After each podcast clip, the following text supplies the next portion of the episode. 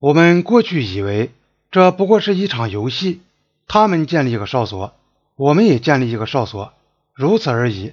某印度陆军军官，这是一种俄国左轮枪游戏。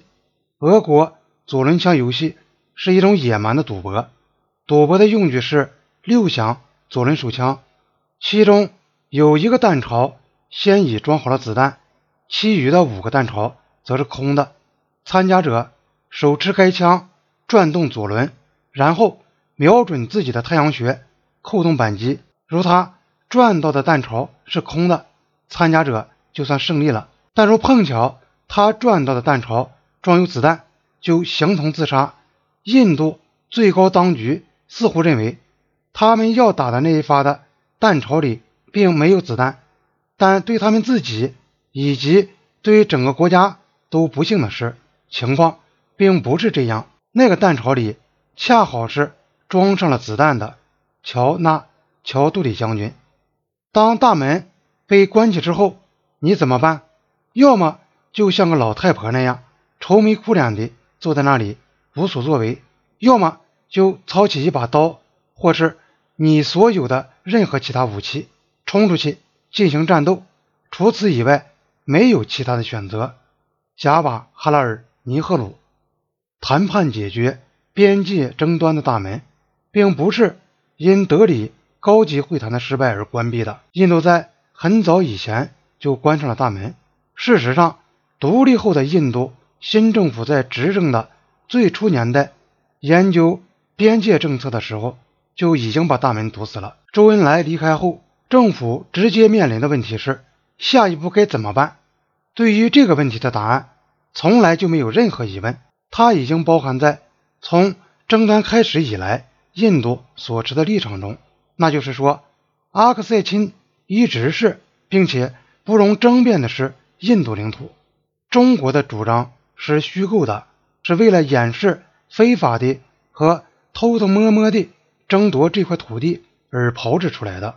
如果中国被发觉，并且受到斥责后仍拒绝从这一地区撤走，印度将不得不采取争论以外的其他手段去收复失地。否则，这个局面就会永久化，变成是在印度方面不在场的情况下的事实上的解决。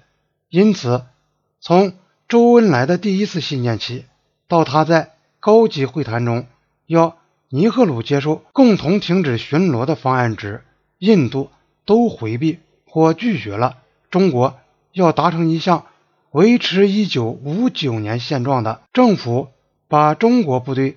出现在印度主张的领土上，描绘成为侵略行为，这就把要对此采取措施的责任加在自己的头上。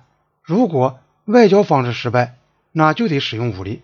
尼赫鲁抗拒反对党要求使用炸弹、伞兵或步兵把中国部队从印度土地上撵走的叫嚷，但又像他惯常所做的那样，在拒绝打仗的同时。又做出一种许诺，说如外交和谈判失败的话，政府将不会俯首接受那种局面。如直接使用军事力量赶走中国部队的做法会引起战争，因而被排除。默认边界现状的做法等于承认失败，因而也被排除。那么，在印度人面前，很早就提出了第三条道路，《印度时报》。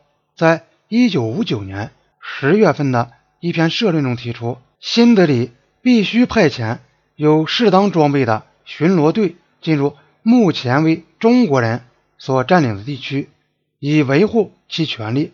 因为长期拖延下去，意味着对中国占领的默认，意味着屈服于北京发出的威胁，即如果印度巡逻队胆敢进入拉达克争议地区，中国。将大举越过麦克马洪线。周恩来离开新德里的时候，印度政府已得出同样的结论。他动身的那天，一名重要官员告诉我说：“不要指望边界会恢复平静了，因为印度巡逻队就要开始搜索中国占领的地区。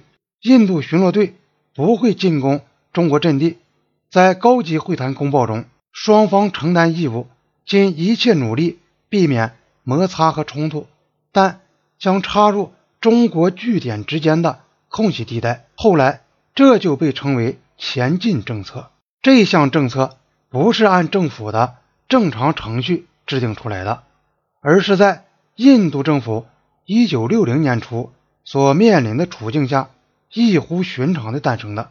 这项政策的制定者究竟是谁？后来有各种各样的说法。有些人在他带来灾难之前吹嘘自己是他的创造者，在出笼之后又加以抵赖，一直到1962年十月，当时的参谋局长考尔将军还对我说：“前进政策是他本人想出来，绕过克里希那梅隆，直接兜售给了尼赫鲁的。”但在他后期的谈论中，又把制定这项政策的责任推给了尼赫鲁、梅农和他自己在军队中的上司们。梅农在这一点上表现的比较诚实些，也比较前后一致。他承认这项政策产生于局势本身，并且坚持说，如能像下棋那样走下去，这项政策不一定会遭受失败。